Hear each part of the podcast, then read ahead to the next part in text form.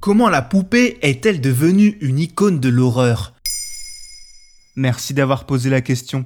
En 1896, Georges Méliès, précurseur du cinéma, propose le premier film d'horreur intitulé Le Manoir du Diable. Si depuis cette époque les effets spéciaux ont connu une constante évolution, le genre s'est toujours appuyé sur des figures fortes. Des figures telles que les vampires comme Dracula, du diable, des fantômes ou encore des extraterrestres. Parmi ces personnages, l'un d'eux est en tête de la liste de nos pires cauchemars, à savoir la figure de la poupée, avec notamment l'emblématique Chucky. Le 28 décembre 2022, c'est le film Megan qui viendra appuyer cette tradition en nous racontant l'histoire d'une poupée dotée d'intelligence artificielle. Quelle légende maléfique existe autour des poupées? Si le cinéma d'horreur a toujours usé d'imagination pour faire frissonner le spectateur, il a souvent pris un malin plaisir à utiliser des figures gentilles et innocentes pour aller plus loin dans la terreur. Quitte à utiliser le monde de l'enfance et plus particulièrement celui des jouets, à l'instar de la tête de clown accordéon qui sort de sa boîte pour effrayer sa victime. Et la poupée n'échappe pas à la règle. Son aspect maléfique est lié à des siècles de légendes mettant en scène des sorcières.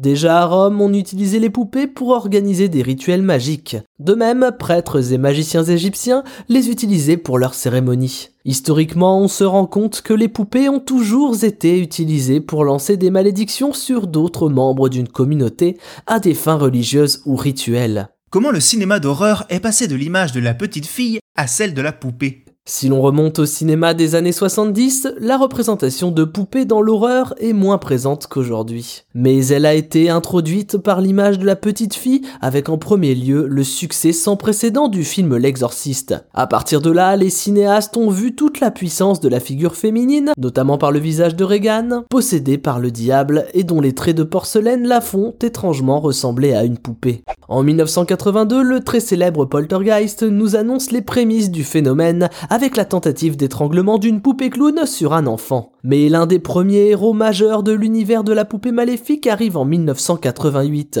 avec le premier volet de la série des Chucky. Alors que l'image de la petite fille possédée atteignait vite ses limites en termes de scénario, celle de la poupée offre davantage de possibilités puisqu'au-delà de la possession, la poupée peut être à la fois possédée, meurtrière, harceleuse ou même stratège. Dans le film Megan, les scénaristes jouent la carte de la modernité puisqu'ils mélangent horreur et science-fiction avec la notion d'intelligence artificielle à l'instar du dernier remake de Chucky, Child's Play, sorti en 2019 qui abordait déjà cet aspect. Qui sont les personnages référents sur le sujet? En dehors de Chucky que l'on a cité précédemment, il y a quelques noms évidents qui ressortent dans cet univers. Par exemple Annabelle, tirée de l'histoire d'Ed et de Lorraine Warren de la franchise Conjuring. On trouve aussi différents films autour du monde des puppets. Mais ce qui rend cet univers aussi iconique, c'est qu'il est souvent basé sur des légendes urbaines existantes en dehors du monde du cinéma. Par exemple, L'État la poupée, qui a participé à plusieurs émissions télé en Australie. Retrouvée dans un bâtiment abandonné, elle est connue pour ses caractéristiques surnaturelles. Ou encore Mandy, fabriquée en Angleterre dans les années 10.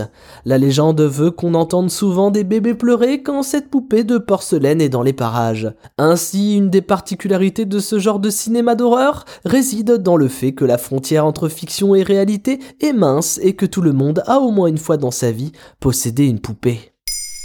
Maintenant vous savez, un épisode écrit et réalisé par Thomas Dezer. Ce podcast est disponible sur toutes les plateformes audio, et si cet épisode vous a plu, n'hésitez pas à laisser des commentaires ou des étoiles sur vos applis de podcast préférés.